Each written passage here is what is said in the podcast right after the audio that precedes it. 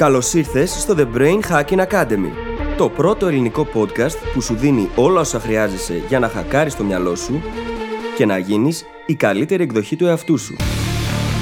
Μαζί σου, η Φίλης Γαβριλίδου και ο Δημήτρης Γιώκας.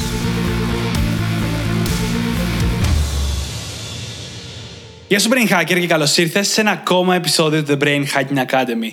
Σήμερα έχουμε ένα πάρα πολύ ενδιαφέρον θέμα και μιλάμε για τη δέσμευση και την πραγματική δέσμευση και συζητάμε ειδικά το πώς το να δεσμευτεί σε κάτι 100% είναι πιο εύκολο από το να δεσμευτεί σε κάτι 98%. Θα δεις ότι είναι ένα πολύ σημαντικό νοητικό μοντέλο που εφαρμόζεται σε πάρα πολλά πράγματα στη ζωή μας. Και αφού εξηγήσουμε τι σημαίνει αυτό και δούμε γιατί είναι τόσο σημαντικό, αρχίζουμε και αναλύουμε αρκετά το πώς να το πετύχεις. Μιλάμε για έννοιες όπως ο μελλοντικός εαυτός, γιατί πρέπει να τον ορίσεις, γιατί πρέπει να σκέφτεσαι το πώς θα φερόταν ο μελλοντικός σου εαυτός, αντί να σκέφτεσαι το ποιος είσαι σήμερα.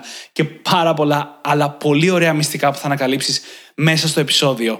Είμαι σίγουρος ότι θα το απολαύσεις, οπότε θα σε αφήσω απλά να πας να το ακούσεις και σε περιμένω στην άλλη πλευρά. Καλή ακρόαση. Καλησπέρα Δημήτρη. Καλησπέρα φίλη, τι κάνεις, πώς είσαι; Είμαι καλά. Και είμαι 100% έτοιμη για το επεισόδιο. Θα έπρεπε να είσαι, γιατί μετά από τόσα αστεία που έχουμε κάνει τα τελευταία 5 λεπτά, θα πρέπει να σου έχει φτιάξει διάθεση και να σου έχει ανέβει ενέργεια. Αυτό το χιούμορ πίσω από τα μικρόφωνα, αλήθεια, θα έπρεπε κάποια στιγμή brain hackers να τα ακούσετε. Ποτέ. ποτέ. Παιδιά, έχουμε κάνει κάποια από τα χειρότερα αστεία που έχουμε κάνει ποτέ. Και το αστείο είναι ότι γελάμε. αυτό δεν είναι το αστείο, αυτό είναι το πρόβλημα. Είναι αστείο το πρόβλημα. Συνεχίζω. Κάτσε να σταματήσουμε. Δεν θα σταματήσουμε. Αντί να προσπαθήσουμε να πούμε πολύ κακά αστεία, θα διαβάσω κάποια reviews που έχουμε και κάποια μηνύματα που έχουμε πάρει. Και θα ξεκινήσω με το μήνυμα της Μαρίας Νικοδήμου. Φαντάζομαι. Η προσωπική εξέλιξη είναι κάτι άκρος απαραίτητο για τον καθένα μας και πολλοί είναι αυτοί που δεν το έχουν αντιληφθεί ακόμα. Κάθε μέρα έχουμε τη δυνατότητα να εξελισσόμαστε και αντί αυτού, πολλές φορές επιλέγουμε να μένουμε στάσιμοι. Συνεχίστε να επηρεάζετε όσο περισσότερο κόσμο γίνεται, γιατί η ανθρωπότητα έχει ανάγκη περισσότερους ανθρώπους σαν και εσάς. Ευχαριστούμε, να είστε πάντα καλά. Εμείς ευχαριστούμε. Τι λες τώρα, Μαρία; Ευχαριστούμε πάρα πολύ. Τι υπέροχο μήνυμα. Φανταστικό. Υπέροχο μήνυμα. Είναι, είναι το μήνυμα που σου λέει βασικά ότι κοίτα να της κάνεις λίγο διαφορά στον κόσμο. Ναι. Που είναι ο λόγος για τον οποίο ξεκινήσαμε κιόλας. Οπότε. Και ξέρεις, μέσα στην καθημερινότητα το ξεχνάς. Τελείως. Γιατί γίνεται ρουτίνα και το ξεχνάς. Και κάτι τέτοια υπέροχα μηνύματα που μας γράφετε μας φτιάχνουν τη μέρα. Τελείως. Και μάλιστα σήμερα λέγαμε τη φίλη πώ μερικές φορές το μυαλό μας παίζει κάτι περίεργα παιχνίδια και αμφισβητούμε τον εαυτό μας, τη δουλειά μας, την κατεύθυνσή μας. Γιατί είμαστε και εμείς άνθρωποι. Έτσι. Δηλαδή, βιώνουμε ακριβώς τα ίδια συναισθήματα που βιώνετε κι εσείς και γι' αυτό ακριβώς μιλάμε γι' αυτά. Γιατί εμείς χρειαζόμαστε να τα ακούμε, τα έχουμε ξαναπεί. Και τέτοια μηνύματα μας μας θυμίζουν λίγο το γιατί. Το γιατί, ναι, και πόσο σημαντικό είναι αυτό το γιατί. Και μάλιστα αυτό συζητούσαμε νωρίτερα, ότι χθες άκουσα τρία επεισόδια Brain Hacking Academy back to back. Η καλύτερη μας ακροατήση. Είμαι ρε. Ακροάτρια. Ακροάτρια. Ακροάτρια. Μα τι brain hacker θα άμανε. Ακριβώς. και να διαβάσω και το δεύτερο μήνυμα, που είναι απάντηση μήνυμα στο επεισόδιο για την υπομονή από την Ελένη, Έλεν, η οποία λέει: Εγώ κάνω υπομονή και όνειρα. Ανυπομονώ κάθε φορά για το επόμενο επεισόδιο. Είστε η πιο φοβερή ομάδα και με έχετε βοηθήσει πάρα πολύ. Να είσαι καλά, Ελένη. Σύντομο, και αλλά εμείς περιεκτικό. ευχαριστούμε. Ναι, ναι, ναι. Ευχαριστούμε πάρα, πάρα, πάρα πολύ. Και με αυτά και με εκείνα πάμε στο επεισόδιο. Πάμε και θα ξεκινήσω συνεχίζοντας αυτό που λέγαμε ακριβώς πριν, το δεύτερο μήνυμα της Έλεν. Τα αστεία. Όχι, Χριστέ μου, παιδιά, ποτέ. ότι σε αυτό το podcast, ένας από τους λόγους που καταφέρνουμε κάποια αποτελέσματα και κάποιοι άνθρωποι βλέπουν διαφορά και εμείς οι ίδιοι βλέπουμε διαφορά είναι γιατί έχουμε πραγματικά δεσμευτεί.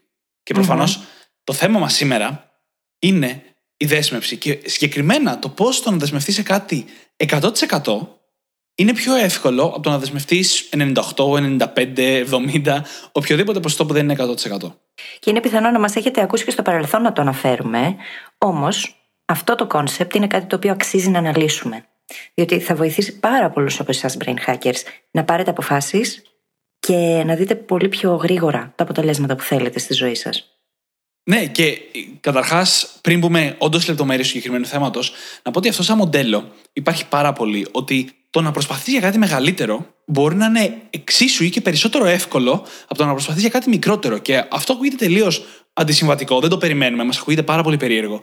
Αλλά αν το σκεφτούμε λίγο, βγάζει πάρα πολύ νόημα. Ο Tim Ferriss, ας πούμε, λέει ότι το να στοχεύεις να είσαι μέτριος είναι πολύ πιο δύσκολο από το να στοχεύεις να είσαι στην κορυφή. Γιατί η κορυφή είναι πολύ πιο άδεια.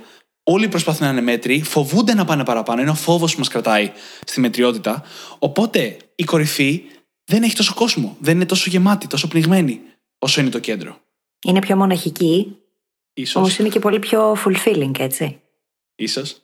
Ή σε ένα διαφορετικό θέμα, λέμε ότι το να χτίσεις ένα μεγάλο σπίτι μπορεί να θέλει την ίδια δουλειά με το να χτίσεις ένα μικρό σπίτι. Το οποίο σημαίνει ότι έστω ότι έχεις μια επιχείρηση, το να στοχεύεις να βγάζεις 1000 ευρώ το μήνα την επιχείρησή σου μπορεί να απαιτεί την ίδια δουλειά με το να στοχεύει να βγάζεις 5.000 ευρώ το μήνα. Δεν είναι ότι αυτοί που βγάζουν 1000 ευρώ το μήνα δουλεύουν μία μόνο μέρα και άλλοι δουλεύουν 5 μέρες, οπότε είναι θέμα πόσο θέλεις να δουλεύεις. Συνήθως και οι δύο επιχειρηματίες στο σενάριο αυτό δουλεύουν το ίδιο. Το ίδιο απλώς αλλάζει ο τρόπος, έτσι. Μα ακριβώς. Αλλάζει το Αλλάζουν πώς κάποια και το τι. πράγματα. Μμμ, ναι. Και δεν θα αναλύσουμε αυτές τις άλλες δύο περιπτώσεις που ανέφερα, αλλά, αλλά είναι ένα νοητικό μοντέλο που αξίζει να έχουμε ότι το να προσπαθείς για κάτι μεγαλύτερο μπορεί να είναι εξίσου δύσκολο ή ακόμα και πιο εύκολο με το να προσπαθείς για κάτι μικρότερο. Μμμ. Ξεκινήσαμε με τα reframings, καλά το πάμε. Πολύ ωραίο ήταν αυτό. ναι. Ναι, είναι concepts τα οποία όσο περισσότερο τα ενστερνίζεται κανείς, αρχίζει να ψάχνει τους τρόπους. Διότι το θέμα είναι πάντα να βρούμε τον καλύτερο τρόπο, έτσι. Και πάντα υπάρχει καλύτερος τρόπος. Και να απλοποιήσουμε τα πράγματα. Πάντα γίνεται.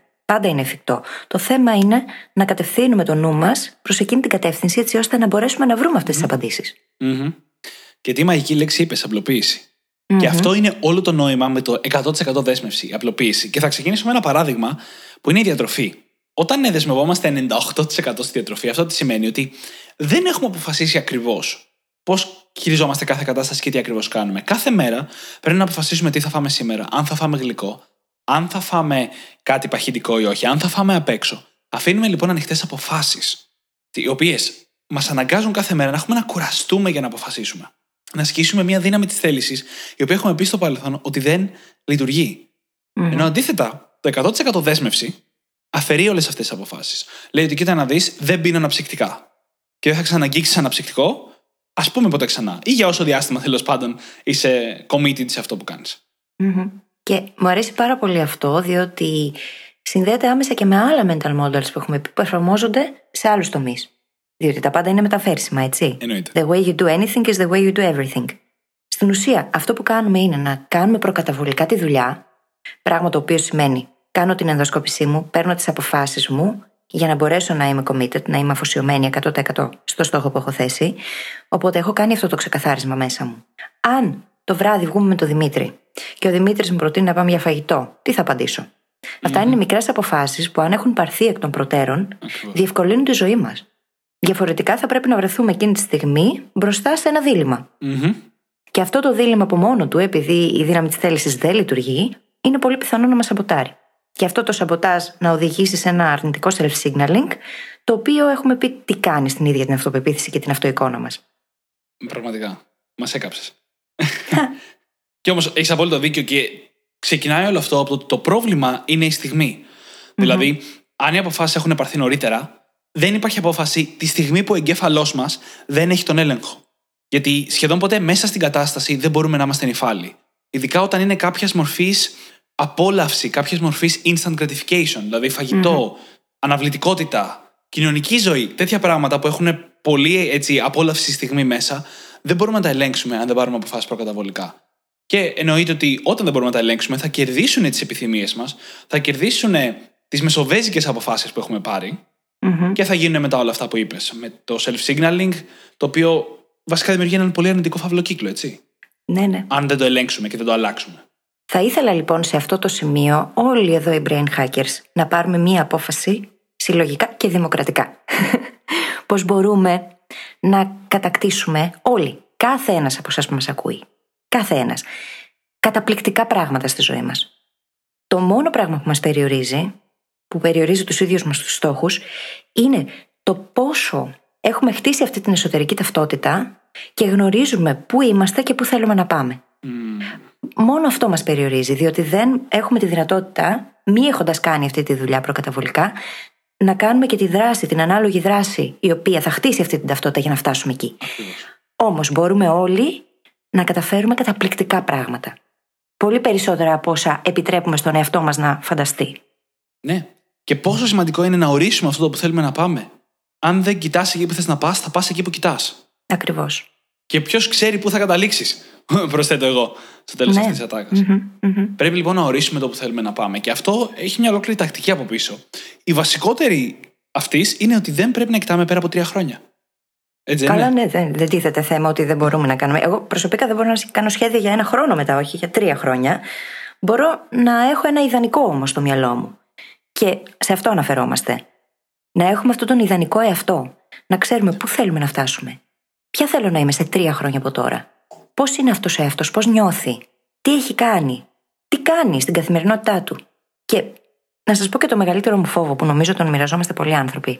Το να φτάσω κάποια στιγμή στα 75-85 μου και να γυρίσω να κοιτάξω προς τα πίσω και να διαρωτηθώ τι θα είχε γίνει αν; Αυτό το ερώτημα, το έχω ξαναπεί νομίζω, μπορεί να με σκοτώσει.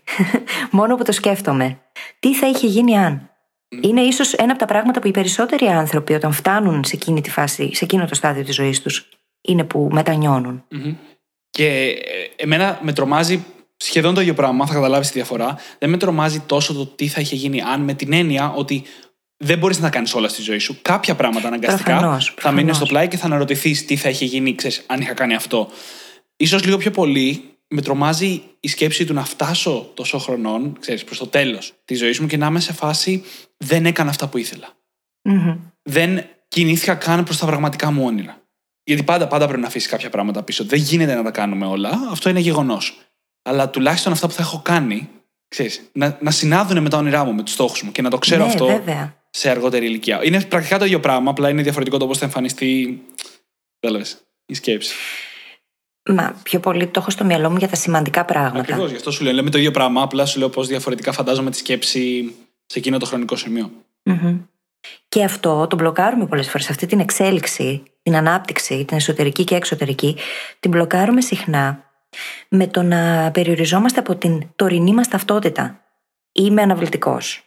Είμαι αυτό, είμαι εκείνο. Όλες αυτές οι ωραίες ταμπέλες που βάζουμε. Αυτό το απόλυτο, ότι είμαι έτσι και δεν μπορώ να αλλάξω, αυτό στην ουσία μας μπλοκάρει πολλές φορές. Μμμ. Διότι δεν μας αφήνει να οραματιστούμε το πώς θα μπορούσαμε να είμαστε. Και επίσης εκείνος ο υπέροχος εαυτός τρία χρόνια μετά, τι θα με συμβούλευε να κάνω τώρα; Φανταστική Τι θα έκανε στη ερώτηση. θέση μου, Τι είναι θα υπέροχη έκανες στη ερώτηση. θέση μου; Ναι, τι θα έκανε στη θέση μου; Και έχουμε να πούμε αρκετά πράγματα πάνω σε αυτό, έτσι. Το τι θα έκανε στη θέση μου. Πραγματικά. Όμως το θέμα είναι, επιτρέπουμε στον εαυτό μας ή αφήνουμε την τωρινή ταυτότητα να καθορίζει το όποιο μοτίβο σκέψης και την όποια δράση; Σχεδόν πάντα αφήνουμε το τωρινό. Σχεδόν πάντα περιγράφουμε την πραγματικότητά μας όπως είναι, το οποίο είναι OK από τη μία. Χρειάζεται να έχουμε την επίγνωση. Αλλά όσο συνεχίζουμε και το κάνουμε ξανά και ξανά, δεν μας επιτρέπει να μετακινηθούμε από αυτή την πραγματικότητα. Θέλουμε μετά να αρχίσουμε να περιγράφουμε την πραγματικότητα στην οποία θέλουμε να πάμε. Μα το θέμα είναι ότι στα πλαίσια του radical acceptance, της ακραίας αποδοχής, είχαμε συζητήσει πως είναι απαραίτητο να αποδεχθούμε την κατάσταση μας ως έχει τώρα, διότι μόνο μέσα από αυτό, μέσα από αυτή την ειλικρινή ενδοσκόπηση, μπορούμε μετά να αλλάξουμε πράγματα. Ναι, Ο στόχος δεν είναι να μείνουμε σε αυτό, είναι να δούμε πώς είναι τα πράγματα τώρα, πού θέλω να φτάσω, ωραία, τι χρειάζεται να αλλάξει για να γίνει αυτό. Ο ακριβώς. στόχος της ακραίας αποδοχής είναι αυτός, δεν είναι το να μείνουμε σε αυτά που είναι. Μμμ. Πριν πάμε σε αυτό, θέλω να βάλω δύο μικρά παραθυράκια σε αυτά που λέμε, απλά για να είναι ξεκάθαρο. Ένα, τα τρία χρόνια που λέμε είναι πάρα πάρα πάρα πολύ σχετικό. Μμμ. Κάποιος που είναι λίγο πιο μετά στη ζωή του έχει ξεκινήσει κάποιο μεγάλο εγχείρημα που ξέρει ότι θα τρέχει για πολλά χρόνια. Μπορεί τρία χρόνια να είναι λίγα. Μμμ. Κάποιος άλλος που είναι πολύ αρχή στο ταξίδι του, και αυτό είναι ίσως το πιο σημαντικό, δεν νομίζω ότι πάνω από έξι μήνες έχουν νόημα. Γιατί όταν ξεκινάς το ταξίδι σου, στην αυτοβελτίωση, στην επιχειρηματικότητα, στον εργασιακό χώρο, όποιο ταξίδι θέλουμε, σε έξι μήνες θα είσαι ένας τελείως διαφορετικός άνθρωπος από ό,τι είσαι τώρα. Στην αρχή. Οπότε τα τρία χρόνια είναι πάρα πολύ. Οπότε το διάστημα πρέπει να φροντίζουμε να το διαλέγουμε με βάση και την κατάστασή μας. Το δεύτερο που θέλω να πω είναι ότι το 100% δέσμευση, επειδή ακούγεται τρομακτικό, δεν είναι απαραίτητα η πιο δύσκολη, η πιο απόλυτη, η πιο καταστροφική δέσμευση που υπάρχει. Είναι όμως 100%. Παραδείγματος χάρη, σε αυτό που είπαμε με τη διατροφή νωρίτερα, δεν είναι ανάγκη η 100% δέσμευσης να είναι δεν ξανατρώω γλυκά ποτέ. Μπορεί να είναι κάθε 12 του μήνα θα τρώω γλυκά.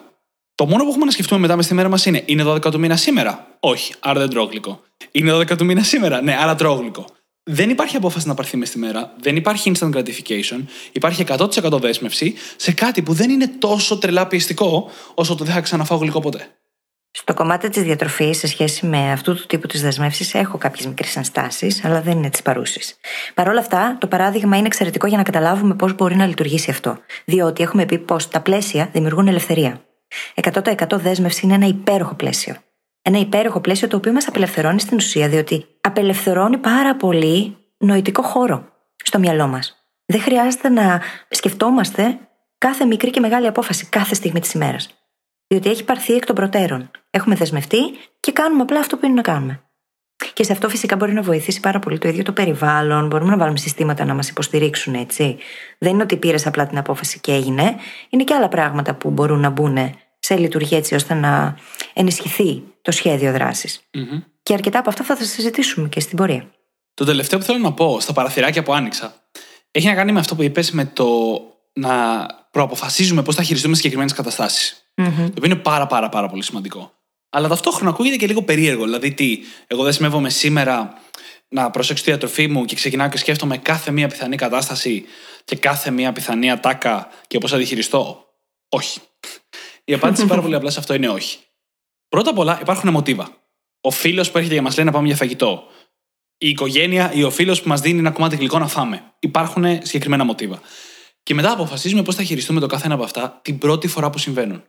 Ωραίο θα ήταν να τα ξέραμε από πριν, αλλά αυτό απαιτεί δουλειά που είναι δύσκολο να κάτσει να κάνεις, γιατί είναι πάρα πολύ αφηρημένη η δουλειά. Την πρώτη φορά που θα σου προτείνει κάποιος να φάσει ένα γλυκό, αποφασίζεις πώς θα το χειρίζεσαι από εκεί και πέρα. Και έτσι χτίζεις μια μικρή τράπεζα καταστάσεων, όπου ξέρεις πώς θα τι χειριστείς. Μια ανάλογη κατάσταση θα ήταν το να πάρει κανείς την απόφαση και να δεσμευτεί ότι θα γυμνάζεται τρεις φορές την εβδομάδα. Και αυτό μπορεί να γίνει μπλοκάροντας το χρόνο τον ίδιο μέσα στο calendar, μέσα στο ίδιο το πρόγραμμα, και εκείνη την ώρα δεν μπαίνει τίποτα άλλο. Εκείνη η ώρα είναι αφιερωμένη μόνο σε αυτό και το βλέπουμε σαν να είναι η δουλειά μας, έτσι. Για τέτοιο commitment μιλάμε. Είναι στο πρόγραμμα, δεν αλλάζω το πρόγραμμα. Αν την Τρίτη 8 με 9 γυμνάζομαι, δεν κανονίζω τίποτα άλλο εκείνη την ώρα. Είναι αδιαπραγμάτευτο. Και το επικοινωνώ αυτό, έτσι. Το επικοινωνώ στο περιβάλλον μου. Πράγμα το οποίο επίσης είναι σημαντικό και θα πούμε στην πορεία. Πες το τώρα. Πες το τώρα. Ωραία, πάμε σε αυτό. Είναι σημαντικό το σχέδιο που έχουμε, το πλάνο δράσης μας, να το επικοινωνούμε διαρκώς. Ναι. Το να το κρατάμε για τον εαυτό μας απλά δεν βοηθάει πάρα πολύ. Και μια ωραία αναλογία είναι με το να φανταστούμε την αλλαγή που θέλουμε να κάνουμε, όπως τα βλέπαμε το να προσπαθούμε να ξεπεράσουμε έναν εθισμό. Το χειρότερο που μπορεί κανείς να κάνει σε αυτή την περίπτωση, τη φάση που ξεπερνάει έναν εθισμό, είναι να προσπαθήσει να το κάνει ολομόναχος και να βασιστεί στη δύναμη της θέλησης που δεν λειτουργεί και στην αντοχή του. Πραγματικά. Αν όμως βάλουμε και το περιβάλλον μας, τον περίγυρό μας στο παιχνίδι, θα μας βοηθήσουν πολύ καλύτερα. Διότι θα γνωρίζουν εκ των προτέρων ότι ξέρεις, εμένα ο στόχος μου είναι τρεις φορές την εβδομάδα να γυμνάζομαι, είναι αυτή, αυτή και αυτή η μέρα. Εκείνες τις μέρες δεν θα κανονίζω να βγούμε μαζί. Ή εκείνες οι μέρες είναι αφιερωμένες μόνο σε αυτό. Ή μπορούμε να κάνουμε πράγματα μαζί γύρω από αυτό. Εν πάση περιπτώσει, βοηθάει πάρα πολύ αυτό και στο accountability το ίδιο και τη συνέπειά μας και φυσικά στις ίδιες μας σχέσεις, Και σαφώς οι λέξεις μας γίνονται δράση, αυτή η δράση γίνεται συνήθεια και αυτή η συνήθεια χτίζει την ταυτότητά μας. Και μετά από αυτό το στάδιο, τα πράγματα απλά είναι έτσι όπως είναι, διότι είναι μέρος της ταυτότητας. Η ταυτότητα ορίζει το μέλλον μας, βασικά. Ναι, ακριβώς. Αυτό που συζητάμε εδώ πέρα. Ακριβώς. Και το να πεις σε άλλους, να μοιραστείς με άλλους το στόχο σου, έχει ένα χαρακτήρα πραγματικής δέσμευσης. Τη στιγμή που αρχίζεις και το μοιράζεσαι, είναι μέρος της πραγματικότητάς σου. Δεν είναι πλέον κάτι που δεν έχεις αποφασίσει αν θα διαχειριστείς ή κάτι τέτοιο. Το έχεις μοιραστεί. Και θα πω για ένα κίνδυνο που έχω μιλήσει στο παρελθόν. Όταν μοιραζόμαστε κάτι, βιώνουμε τη στιγμή που το μοιραζόμαστε μια επιβράβευση, μια επιβεβαίωση από τον άλλον. Μπράβο που θα το χειριστείς, το οποιο μπορεί να μας εμποδίσει από το να κάτσουμε όντως να κάνουμε τη δουλειά. Μας κάνει και χαιρόμαστε χωρίς να έχουμε κάνει τη δουλειά. Δεν σημαίνει αυτό δεν πρέπει να το μοιραστούμε, αλλά το λέω για να έχουμε επίγνωση αυτού. Οπότε τη στιγμή που μοιραζόμαστε το στόχο μας και τη δέσμευσή μας με τους άλλους, να αναγνωρίσουμε ότι η θετική αντιμετώπιση των άλλων μας κάνει και χαιρόμαστε και να μην το αφήσουμε αυτό από το να μας εμποδίσει να αρχίσουμε να κάνουμε τη δουλειά. Και μετά η 100% δέσμευση θα φροντίσει όλα τα υπόλοιπα. Στην πραγματικότητα, λοιπόν, αυτό που κάνουμε είναι να επενδύουμε στον εαυτό μας, στον μελλοντικό εαυτό μας όμως. Δηλαδή, έχω φτιάξει την εικόνα με λεπτομέρειες του ποια θέλω να είμαι σε έξι μήνες, σε ένα χρόνο, σε τρία χρόνια από τώρα. Και οι πράξεις που κάνω τώρα είναι οι πράξεις οι οποίες οδηγούν εκεί. Είναι αποφάσεις οι οποίες με οδηγούν εκεί. Για παράδειγμα, το να θέλω να αλλάξω επάγγελμα, να κάνω μια μετάβαση πολύ σημαντική στη ζωή μου, στην καριέρα μου, Δεν τολμάω πολύ εύκολα να το οραματιστώ. Παρ' όλα αυτά, έχω κάτσει, έχω κάνει αυτή τη δουλειά. Και λέω: Ωραία, τι χρειάζεται να κάνω, να παρακολουθήσω το τάδε σεμινάριο το οποίο κοστίζει ένα χι ποσό. Τώρα αυτό μπορεί να είναι τελείως out of character. Τελείως όμως. Ακόμα και να μην το πιστεύω. Όμως, τη στιγμή που εγώ θα επενδύσω σε αυτό το πρόγραμμα, έχει γίνει μια τεράστια αλλαγή μέσα μου. Ένα self-signaling το οποίο είναι πανίσχυρο. Ναι. Ξαφνικά είμαι το άτομο το οποίο επενδύει σε αυτό που ο μελλοντικός εαυτός ήδη είναι. Και είναι τεράστια αλλαγή ταυτότητας αυτή εκείνη τη στιγμή. Η επένδυση χρόνου, ενέργειας και χρημάτων, ειδικά, είναι πράγματα τα οποία κάνουν ένα πανίσχυρο self-signaling. Είσαι πλέον το άτομο το οποίο κάνει αυτό το πράγμα. Και μου αρέσει το παράδειγμα που μου είχες πει κάποια στιγμή του Τζόναθαν Λεβί, που είχε επενδύσει 25.000 δολάρια σε ένα συγκεκριμένο σεμινάριο Mastermind. Τι ήταν. Ένα mastermind, ένα mastermind με επιχειρηματίες. Και έγινε αυτόματα εκείνο το switch μέσα του. Ένας άνθρωπος που ήταν ήδη επιχειρηματίας, δηλαδή υπήρχε ήδη ένα θετικό self-signaling πάνω στο τι καταφέρνει και τι κάνει. Και παρόλα αυτά το να δώσει 25 για ένα ετήσιο group, ετήσια συνδρομή αυτή, έτσι, όχι μια φορά, ήταν κάτι πάρα πολύ τρομακτικό. Τη στιγμή που το έδωσε, ένιωσε την ταυτότητά του να αλλάζει. Είναι και μεγάλο το ποσό, το καταλαβαινω Και μου αρέσει και μια άλλη ιστορία που λέει και ο Μπέντζαμιν Χάρντι στο TED Talk του, ε, ενός τύπου Tom τέλος πάντων, ο οποίος ήταν 200 κιλά περίπου. Και μετά από ένα διάστημα δουλειάς με το mindset πρώτα κτλ., πήγε και αγόρασε δύο κουστούμια, τα οποία έπρεπε να δώσει προκαταβολή μπροστά, τα οποία όμως δεν ήταν στο μέγεθος που ήταν εκείνη τη στιγμή, αλλά στο μέγεθος στο οποίο θα πήγαινε. Μάλιστα, ο πολιτή τον ρώτησε για ποιο είναι τα κουστούμια και του είπε για μένα, και ο πολιτής κρατήθηκε να μην γελάσει. Ναι, ναι. Γιατί ο άνθρωπο ήταν 200 κιλά. 200 κιλά είναι πάρα, πάρα πολλά, έτσι, αν ξέρετε το ύψο. Μμμ. Μα έτσι σπά τα ασυνείδητα προγράμματα που τρέχουν από πίσω. Κάνοντας τέτοιες δράσεις τη στιγμή που δεν είσαι ακόμα έτοιμος. Έτσι τα σπάς. Έτσι αλλάζει αυτή την εσωτερική ταυτότητα. Μέσα από τέτοιου είδους self-signaling. Και πάντα έχει να κάνει με την επένδυση στο μελλοντικό εαυτό. Ακριβώς. Και ξεκινάει από το να ορίσουμε ποιος είναι ο μελλοντικός εαυτός, συνεχίζει με το να δεσμευτούμε σε αυτό το μελλοντικό εαυτό, όπως λέγαμε πριν, να το μοιραστούμε και με τους άλλους.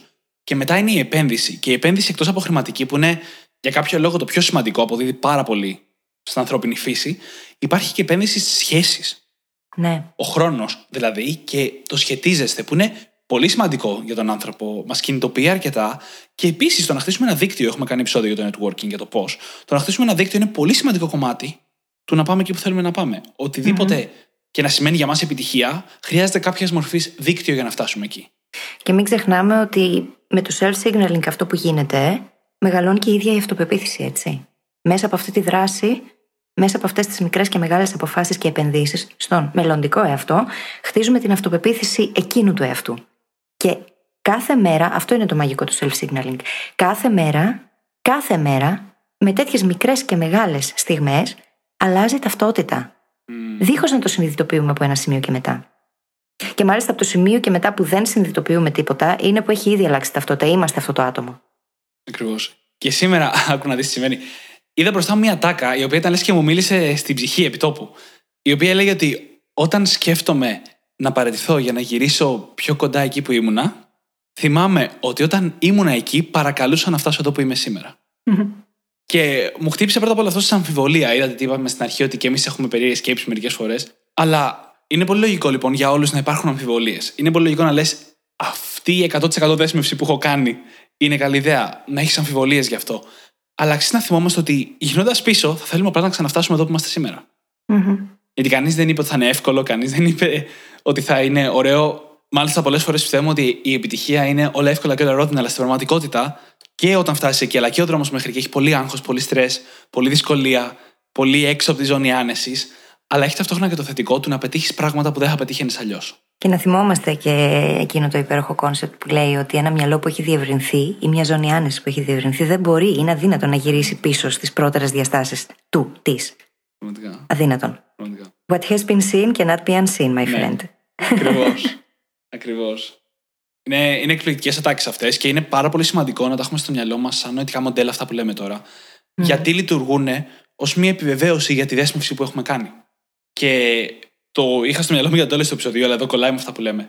Όταν μιλάμε για δέσμευση, δεν έχουμε βάλει χρονικό οριζόντα μέχρι τώρα. Συνήθως θα ξεκινήσει μια διατροφή για κάποιους μήνες, θα ξεκινήσει να δουλεύεις πάνω σε ένα στόχο για ένα χρόνο, θα πιάσεις μια καινούργια δουλειά με σκοπό να μείνεις εκεί ένα διάστημα κτλ. κτλ.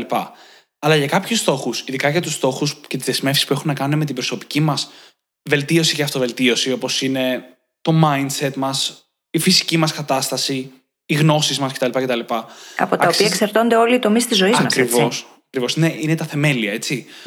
Αξίζει να αναρωτηθούμε τι θα συνέβαινε αν το έκανα αυτό για όλη την υπόλοιπη ζωή μου; Μμ. Αν αποφασίσουμε σήμερα να αλλάξουμε τη διατροφή μας και να κόψουμε τα γλυκά και τα αναψυκτικά, λέω εγώ τώρα. Συνήθως λέμε να το κάνω για κανένα μήνα να δω τι θα γίνει. Τι θα συνέβαινε αν το κάναμε για όλη μας τη ζωή; Και αντί να πούμε να κόψουμε τα γλυκά ή τα αναψυκτικά, να πούμε να αρχίσουμε και να μείνουμε στα λαχανικά και τις υγιεινές πηγές Κοίτα, διατροφής. Ξέρω πολύ καλά όλο το NLP που κρύβεται από πίσω και όλο το τρόπο τον οποίο οδηγεί εκεί. Αλλά μερικές φορές δεν χρειάζεται να κρυβόμαστε και πίσω από το δάχτυλό μας. Καλά, Να εννοείται. κόψουμε τα εννοείται. γλυκά και τα αναψυκτικά, νομίζω. Ξέρεις. Απλά σκεπτόμενοι υπό το πρίσμα της περίοδου των διατροφικών διαταραχών, αυτά τα κόψουμε και τα. μου χτυπάνε κόκκινο στο, Ε, στο μαζί μυαλό. Δεν σου. έχει να κάνει με το NLP. μαζί σου και χωρίς να σε αντικρούω ιδιαίτερα, θα σου πω το εξής. Πιστεύω ότι διαταραχή και διαταραχή, αν θέλεις να φροντίσεις το συγκεκριμένο κομμάτι, μία δέσμευση χρειάζεται. Εννοείται, Είναι στο χέρι σου να εννοείται, κάνεις μία εννοείται. δέσμευση που να μην σε πιέζει. Π.χ., πώς έλεγα πριν, κάθε 12 του μήνα τρώω γλυκό, να λες κάθε Κυριακή τρώω ελεύθερα. Δεν το παρακάνω, ό,τι και αν σημαίνει αυτό, αλλά τρώω ελεύθερα. Χρειάζεται η δέσμευση αυτή. Αλλά Κοίτα, μπορεί να η την κάνεις δική μου εσύ να λειτουργεί για δέσμευση- σένα. Η δική μου προσωπική δέσμευση σε σχέση με αυτό ήταν ότι μαθαίνω να ακούω το σώμα μου. Και σταματάω εκεί που πραγματικά έχω χορτάσει. Στην αρχή, επειδή είναι δεξιότητα την οποία την ξεμαθαίνεις μεγαλώνοντας, ειδικά όταν έχεις περάσει τέτοιες καταστάσεις, χρειάζεται πάρα πολύ αυτεπίγνωση και αυτοπαρατήρηση. Όμως έρχεται εκείνο το σημείο που πλέον δεν χρειάζεται να κάνεις τίποτα. Γιατί το σώμα σου το ίδιο ξέρει και απλά σταματάει. Μμμ. Ε, δε- εγώ δεν πιστεύω ιδιαίτερα σε αυτό για τους λόγους του instant gratification που λέγαμε νωρίτερα, την κατάσταση μέσα στη στιγμή. Θέλει πολύ επίγνωση και επίσης, τι έχουμε πει, χρειάζεται να φτάσει σε εκείνο το σημείο που λες εντάξει, ε, ή θα μείνω εδώ, ή μόνο πιο πάνω πηγαίνει, δεν γίνεται άλλο. Και από εκείνο το σημείο και μετά η, η απόφαση αυτή που λέμε, το 100% commitment, έχει πάρθει. Ο, Για έχεις μένα απόλυτο λειτουργήσε δίκιο, έχεις έτσι, απόλυτο έτσι. δίκιο και ο καθένας μας θεωρώ ότι θα το βιώσει αυτό σε τουλάχιστον ένα τομέα της ζωής του. Το πιο δύσκολο για εκείνον. Κάποιοι θα βιώσουν διατροφικές διαταραχές και θα είναι εκείνος ο τομέας, κάποιοι άλλοι στις σχέσεις τους, κάποιοι άλλοι στη δουλειά τους, κάποιοι άλλοι στην αυτοπεποίθησή τους. Στον τομέα λοιπόν που θα φτάσουμε αυτό, όσο πιο κάτω δεν πάει και μετά μόνο προς τα πάνω, εκεί πολλοί από τους γενικούς κανόνες φεύγουν λίγο από το παράθυρο. Δηλαδή αρχίζει και ισχύει για τον καθένα, για την κάθε κατάσταση, κάποια πράγματα λίγο πιο ιδιαίτερα. Όλους τους άλλους τομείς της ζωής μας όμως που θέλουμε να χειριστούμε, π.χ. εγώ που δεν έχω αυτή τη δυσκολία με διατροφή όπως αντιμετώπισες εσύ, και είναι OK, δεν μπορώ να βασιστώ σε αυτό, κατάλαβες; Μμμ. Αντίστοιχα, εσύ σε κάποιον άλλο τομέα. Μα έχει να κάνει με το άτομο και τη δική του κατάσταση, την προσωπικότητά του, τα βιώματά του, το πώς βλέπει τα πράγματα. Έχει να κάνει με την αυτογνωσία. Οπότε ο καθένας χρειάζεται να βρει τι λειτουργεί για τον ίδιο. Αυτό που λειτουργήσε για μένα δεν σημαίνει ότι λειτουργεί για τον υπόλοιπο πλανήτη. Ακριβώς. Και επίσης, αυτό είναι μια πάρα πολύ καλή παρένθεση για να πούμε ότι το 100% δέσμευση έχει νόημα όταν δεν μας ζημιώνει. Μμμ. Ναι. Έτσι, και να το πω με τον πιο απλό τρόπο, αν κάνουμε 100% δέσμευση να μην τρώμε λαχανικά γιατί έτσι μας βάρεσε στο κεφάλι μας, δεν, δεν αξίζει αυτή η δέσμευση, δεν μας κάνει καλό. Ναι. Ισχύει. Οπότε το 100% δέσμευση εννοείται στα πλαίσια που μας κάνει καλό. Τώρα, λεπτομέρειες γι' αυτό είναι λίγο προσωπικές. Και γι' αυτό το λόγο, όταν θέτουμε ένα στόχο, πάντα σεβόμαστε την οικολογία μας, το τι συμβαίνει. Να, να δούμε, ρε παιδί μου, μας ζημιώνει μήπως αυτή η απόφαση που πήραμε. Γιατί αν μας ζημιώνει, μπορεί να κάνει κακό στις σχέσεις μας, έτσι. Μπορεί να έχω δεσμευτεί εγώ ότι θα δουλεύω κάθε μέρα 12 ώρες. Κάνει κακό στην υγεία μου, στις σχέσεις μου και σε ένα σωρό άλλα πράγματα, στον ύπνο μου. Οπότε αυτό το αρνητικό ντόμινο χρειάζεται να το δούμε από την αρχή. Δηλαδή αυτό το commitment, το 100% commitment, τι είναι; Όντως με ωφελεί; Μμμ. Είναι σημαντικό να το λάβουμε σαν παράμετρο υπόψη μας αυτό. Και δεν σημαίνει και απόλυτα 100% commitment ότι δίνουμε το 100% του εαυτού μας και του χρόνου μας εκεί. Σε Ναι. καμία περίπτωση. Μμμ. Σημαίνει ότι είμαστε 100% δεσμευμένοι στην απόφαση που έχουμε πάρει. Ακριβώς. Αν είναι να γυμναζόμαστε τρεις φορές την εβδομάδα, σημαίνει ότι έχουμε διαλέξει τις μέρες, τις ώρες, το πρόγραμμά μας και δεν υπάρχει διαπραγμάτευση αν θα το κάνουμε εκείνη τη μέρα και γιατί. Δεν υπάρχει μήπως να το κάνω άλλη μέρα. Δεν, αυτά φεύγουν. Αλλά δεν σημαίνει ότι γυμναζόμαστε όλη μέρα. Μμμ. Ούτε το σκεφτόμαστε όλη μέρα. Ναι, και είναι καλό που κάνουμε αυτή τη διευκρίνηση, διότι στο μυαλό πολλών ίσως αυτό να πάει και να κολλήσει με το χρόνο. Ενώ δεν έχει να κάνει με το χρόνο, έχει να κάνει με την απόφαση. Ακριβώς. Μόνο. την απόφαση. Και την ταυτότητα που χτίζει αυτή η απόφαση. Ακριβώς. Και επειδή μιλάμε λίγο για το πώς να πάρουμε αυτή την απόφαση, πρακτικά γι' αυτό μιλάμε, ένα κομμάτι που δεν είπαμε και αξίζει πάρα πολύ να πούμε είναι ότι πρέπει να ψάξουμε να βρούμε όλες τις πληροφορίες που μπορούμε για τη Ναι. δέσμευση που κάνουμε. Πρέπει να ξέρουμε τι στοχεύουμε και να έχουμε μια ιδέα για το πώς θα φτάσουμε εκεί. Έχουμε πει πολλές φορές ότι δεν χρειάζεται να ξέρουμε κάθε βήμα και όλα αυτά, αλλά πρέπει να έχουμε μια ιδέα. Έχουμε κάνει μια τριλογία επεισοδίων γύρω από το σύστημα DIS. Αποδόμηση, επιλογή, ακολουθία και ρισκό. Stakes. Stakes. Δεν θυμάμαι πώς το είχαμε Το ρίσκο, νερορίσκο νομίζω το είχαμε πει.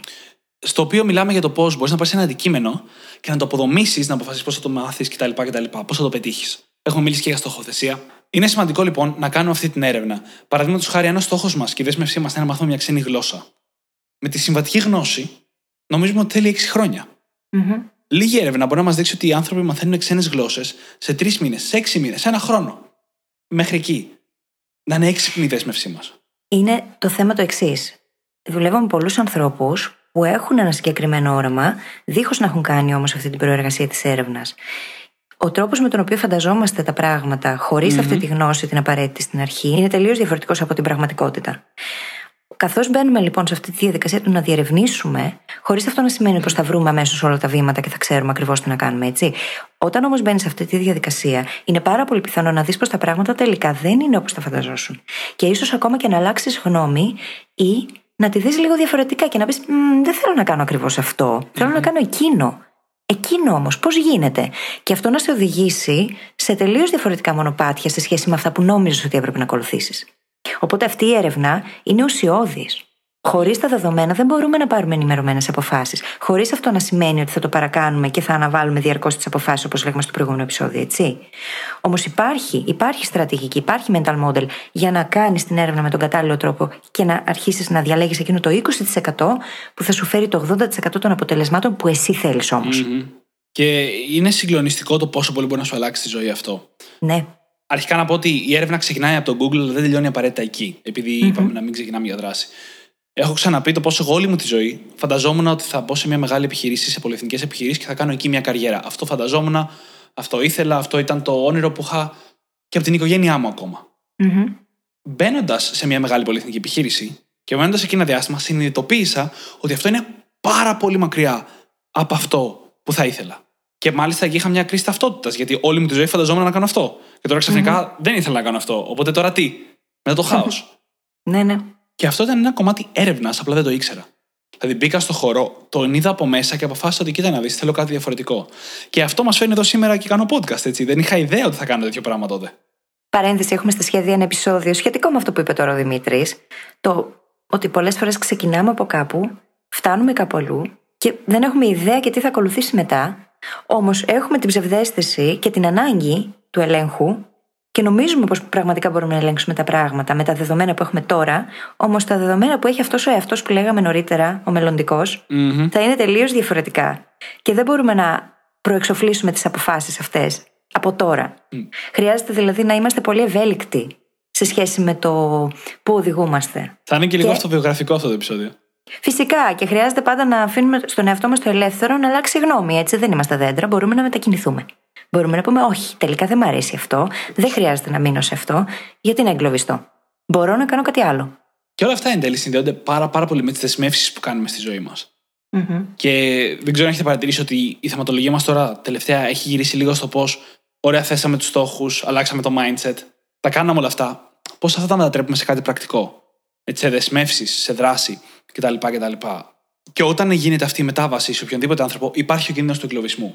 Mm-hmm. Αυτό φοβάται εισαγωγικά η φίλη όταν λέει για την υπερβολική δέσμευση στη διατροφή, αυτόν τον εγκλωβισμό στη δέσμευση που έχουμε κάνει. Αυτό παθαίνει πολλοί κόσμος όταν μπαίνει σε μια καριέρα και μένεις σε αυτή 20 χρόνια ενώ της σχαίνεται. Mm-hmm. Πρέπει λοιπόν να θυμόμαστε ότι η δέσμευση είναι σημαντική, αλλά πρέπει πάντα να συνδεόμαστε και λίγο με τον εαυτό μας και να ρωτάμε: Πάω καλά; Πάω προς τα εκεί που θέλω να πάω; Το θέλω όντως ή έχω εγκλωβιστεί μέσα στη ρουτίνα του και ξεχνάω να το σκεφτώ. Και μετά αλλάζουμε τη δέσμευσή μας, αν χρειάζεται, μόνο αν χρειάζεται, και ξαναδεσμευόμαστε 100% στη νέα μας κατεύθυνση. Στην τελική, μέσα από το βίωμα, αποκτάς τελείως διαφορετικά δεδομένα. Yes. Και αυτό είναι η ανατροφοδότηση έτσι της κατάστασης. Αυτό που λέμε στο growth mindset, ότι υπάρχει μόνο ανατροφοδότηση. Μέσα από την ανατροφοδότηση γίνεται ανακατεύθυνση στην ουσία. Mm. Εκεί που χρειάζεται. Και αυτό είναι πάρα πολύ καλό. Διότι μπορείς να προσαρμόσεις τη δράση σου ανάλογα σε σχέση με τα δεδομένα τα καινούρια. Ακριβώς. Θέλοντα και να γυρίσω και λίγο στα λίγο πιο συγκεκριμένα πάνω στο θέμα μας, μου αρέσει και πάρα πολύ η ατάκα του Μάικλ Τζόρνταν που λέει ότι κάθε φορά που έπαιρνα μία απόφαση δεν την ξανασκεφτόμουν ποτέ. Ποια υποδηλώνει λίγο και αυτού του είδους τη δέσμευση, ότι δηλαδή εμπιστεύομαι το μυαλό μου, το οποίο είναι ένα σημαντικό βήμα αυτοπεποίθησης που όλοι πρέπει να φτάσουμε όσο χρόνο χρειάζεται για να φτάσουμε μέχρι εκεί. Και μετά κάθε φορά που παίρνουμε μία απόφαση, εκτός αν αλλάξουν πραγματικά τα δεδομένα, δεν πρέπει να ξαναέχουμε να πάρουμε αυτή την απόφαση. Μμμ. Είτε αυτό έχει να κάνει με τη δέσμευσή μας, στην εξέλιξή μας με οποιονδήποτε τρόπο, είτε έχει να κάνει με απλά καθημερινά πράγματα.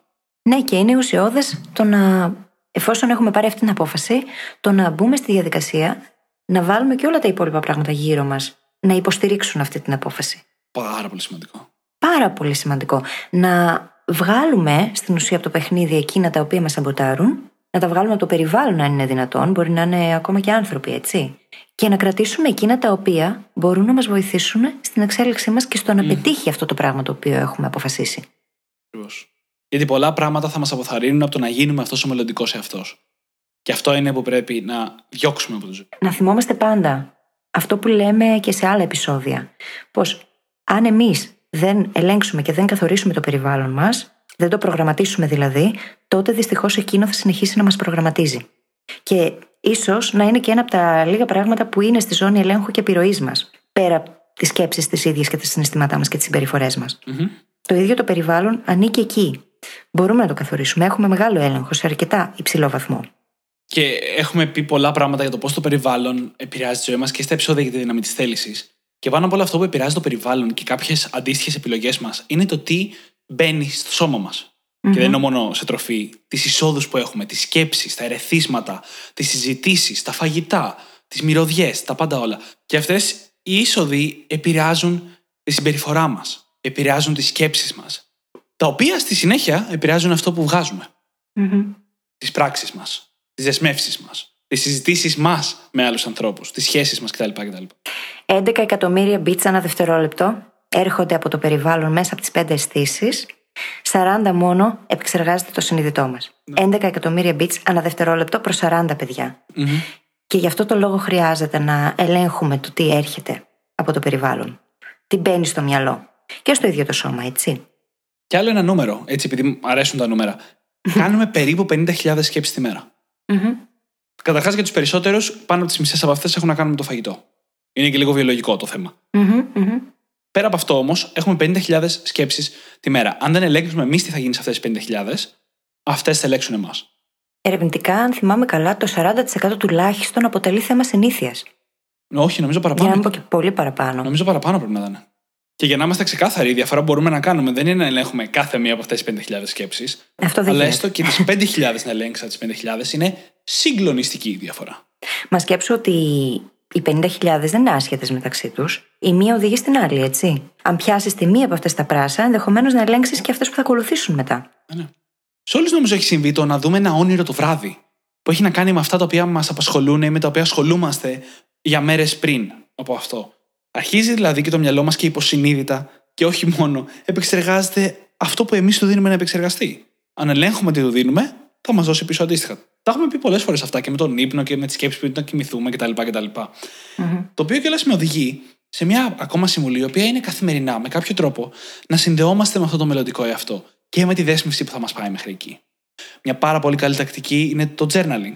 Μμμ. Το να το γράφουμε και να θυμόμαστε τους στόχους μας και τις δεσμεύσεις μας κάθε μέρα. Αλλά υπάρχουν πολλοί τρόποι. Με συζητήσεις, το οποίος να γίνεται όμως κάθε μέρα, με το να έχουμε ένα χαρτάκι στον καθρέφτη μας. Με το διαβάζω. στόχο και να το διαβάζουμε πρωί-βράδυ. Μμμ. Με το να ηχογραφούμε τον εαυτό μας. Με ένα άλλο που είχα προτείνει στο παρελθόν που μπορείτε να ηχογραφήσετε τον εαυτό σας σήμερα με την περιγραφή του μελλοντικού εαυτού και να την ακούτε κάθε πρωί. Ένα δίλεπτο, όχι παραπάνω. Να ακούς τον εαυτό σου να σου περιγράφει ποιος θα είσαι. Πάρα πολύ δυνατό. Πολύ μεγάλη υπόθεση. Ναι. Και από αυτό μετά εξαρτώνται και οι σημαντικότερες δράσεις της ημέρας, έτσι. Ακριβώς. Διότι κάνεις priming στο μυαλό σου για το τι πρόκειται να ακολουθήσει και στην ουσία ορίζεις και εκείνες τις ε, μια, δύο, τρεις πράξεις που θα κάνεις καθημερινά για να φτάσεις στο στόχο. Και καλό είναι να μην είναι παραπάνω, διότι χρειάζεται να βάλουμε προτεραιότητες. Εν τω μεταξύ, και μόνο που χρησιμοποιούμε την λέξη προτεραιότητες σε πληθυντικό αριθμό, μου κάνει έτσι περίεργο.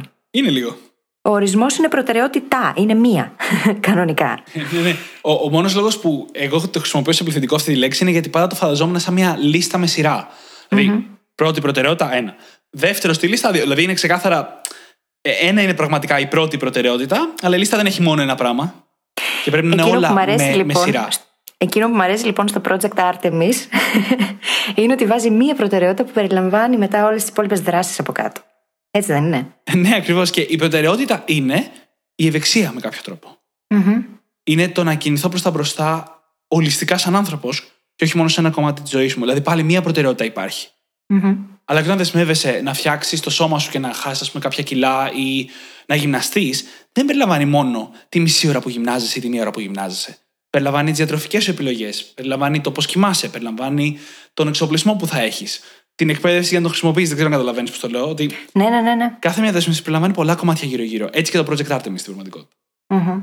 Και αυτό είναι το ωραίο, ότι έχει μπει αυτή η προτεραιότητα και έχουν πάρθει όλες οι αποφάσεις από κάτω. Οπότε μετά απλοποιούνται τα πράγματα. Φαίνεται σύνθετο στην αρχή και απαιτεί δουλειά, έτσι. Στην αρχή όμως, προκαταβολικά. Από εκεί και μετά, μας λύνει τα χέρια στην ουσία, γιατί έχει απλοποιήσει τις αποφάσεις που χρειάζεται να πάρουμε. Αν χρειάζεται να τις πάρουμε. Και έχουμε πει πρακτικά λίγο και στα λίγο πιο πρακτικά κομμάτια που τα έχουμε συζητήσει πολλές φορές. Δηλαδή, πώς να ορίσουμε τι θα κάνουμε στη μέρα μας. Το να ξεκινήσουμε με το πιο σημαντικό πράγμα κάθε πρωί, φάει το πατραχό σου. Μμμ. Το να έχουμε accountability partners. Να έχουμε κάποιον. Ένα λεπτό παίρνει να του στέλνουμε ένα μήνυμα σε φάση. Έκανα και τα τρία πράγματα που είχα να κάνω σήμερα. Τα αυριανά τρία είναι ένα, δύο, τρία. Μμμ. Ένα λεπτό. Ένα μηνυματάκι. Και είναι υπέροχο πράγμα, έτσι. Οι στόχοι πετυχαίνουν καλύτερα σε διάδες. Όταν έχουμε ανθρώπους να τα μοιραστούμε και να είναι και εκείνοι σε Σίγουρα. παρόμοιο μονοπάτι, έτσι. Σίγουρα.